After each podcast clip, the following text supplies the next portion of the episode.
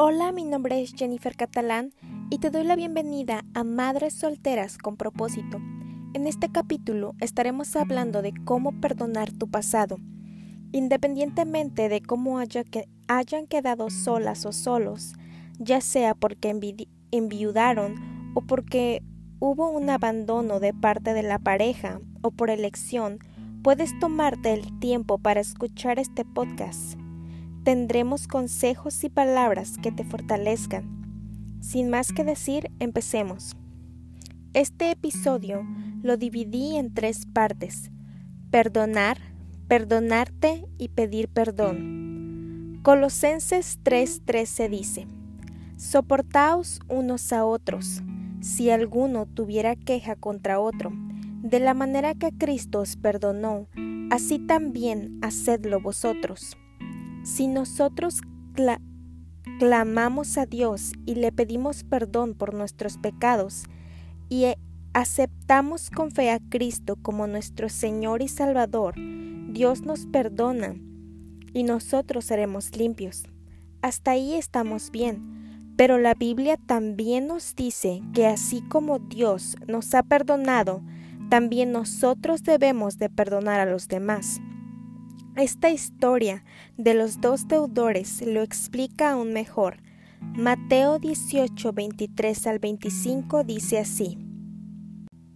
Por lo cual el reino de los cielos es semejante a un rey que quiso hacer cuentas con sus siervos, y comenzando a hacer cuentas, le fue presentado uno que le debía diez mil talentos.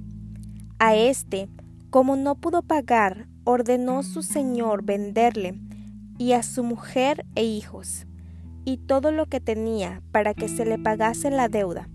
Entonces aquel siervo postrado le suplicaba diciendo, Señor, ten paciencia conmigo, y yo te lo pagaré todo.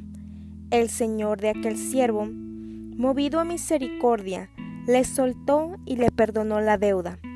Pero saliendo aquel siervo halló a uno de sus consiervos, que le, que le debía cien, cien denarios, o sea, menos de lo que él debía. Y haciendo de él, jalándolo, le ahogaba diciendo, Págame lo que me debes. Entonces su consiervo, postrándose a sus pies, le rogaba diciendo, Ten paciencia conmigo, y yo te lo pagaré todo. Mas él no quiso, sino fue y le echó en la cárcel, hasta que pagase la deuda. Viendo sus consiervos lo que pasaba, se estremecieron mucho y fueron y refirieron a su señor todo lo que había pasado.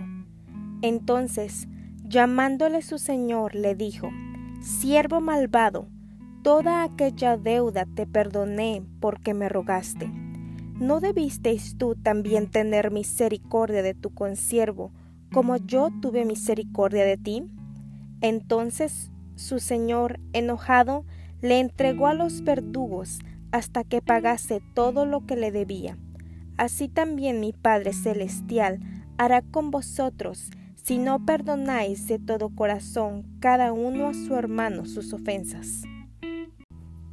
Si tu expareja te hizo daño, el primer paso es perdonarlo, entregar ese capítulo de tu vida a Cristo. Sabemos que una relación es de dos, y así como ellos fallan, nosotros también fallamos. Todos somos humanos y nos equivocamos. Pidámosle a Dios que nos ayude a perdonar a esa persona. Créeme, Dios puede hacer que perdonemos hasta lo imperdonable, porque nos llena de su espíritu, y la palabra de Dios dice que uno de los frutos del Espíritu Santo es amor. Él nos llena de su amor, amor por aquel que nos hizo daño. Pídele perdón a Dios por las veces que has menospreciado a la otra persona. Aprendamos a orar por él o ella. Aprendamos a amar con el amor de Cristo a todos los que nos han hecho daño. Mateo 5:44 dice, Amad a vuestros enemigos, bendecid a los que os maldicen, haced bien a los que os aborrecen, y orad por los que os ultrajan y os persiguen. Sigamos los consejos de nuestro Padre Celestial. Dios lo único que quiere es lo mejor para nosotros, porque los planes que Él tiene son planes de bien y no de mal. Recordemos siempre esforzarnos en el camino de la fe.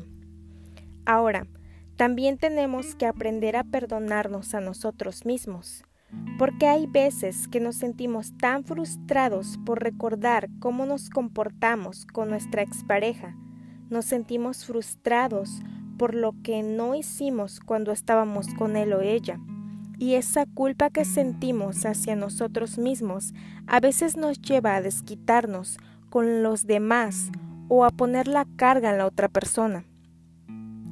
Esa es la forma en la que el enemigo trabaja, poniendo pensamientos negativos contra ti mismo, así como Moisés cuando mató al egipcio, no se sentía digno ni capaz de ser usado por Dios, porque su pasado constantemente lo perseguía.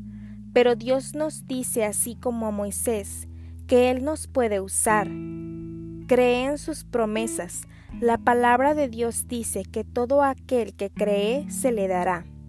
Isaías 43:25 dice, Yo soy el que borró tus rebeliones por amor de mí mismo, y no me acordaré de tus pecados.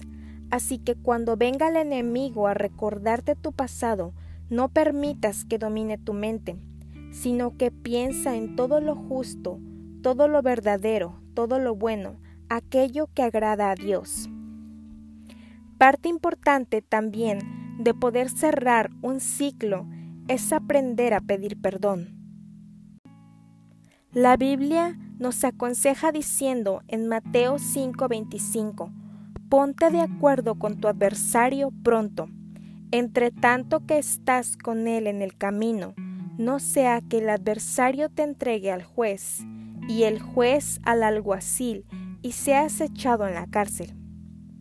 Si seguimos este consejo de pedir perdón a nuestro adversario, Dios nos ayuda a tener esa paz que tanto deseamos, porque la paz que Dios da, el mundo no la puede dar.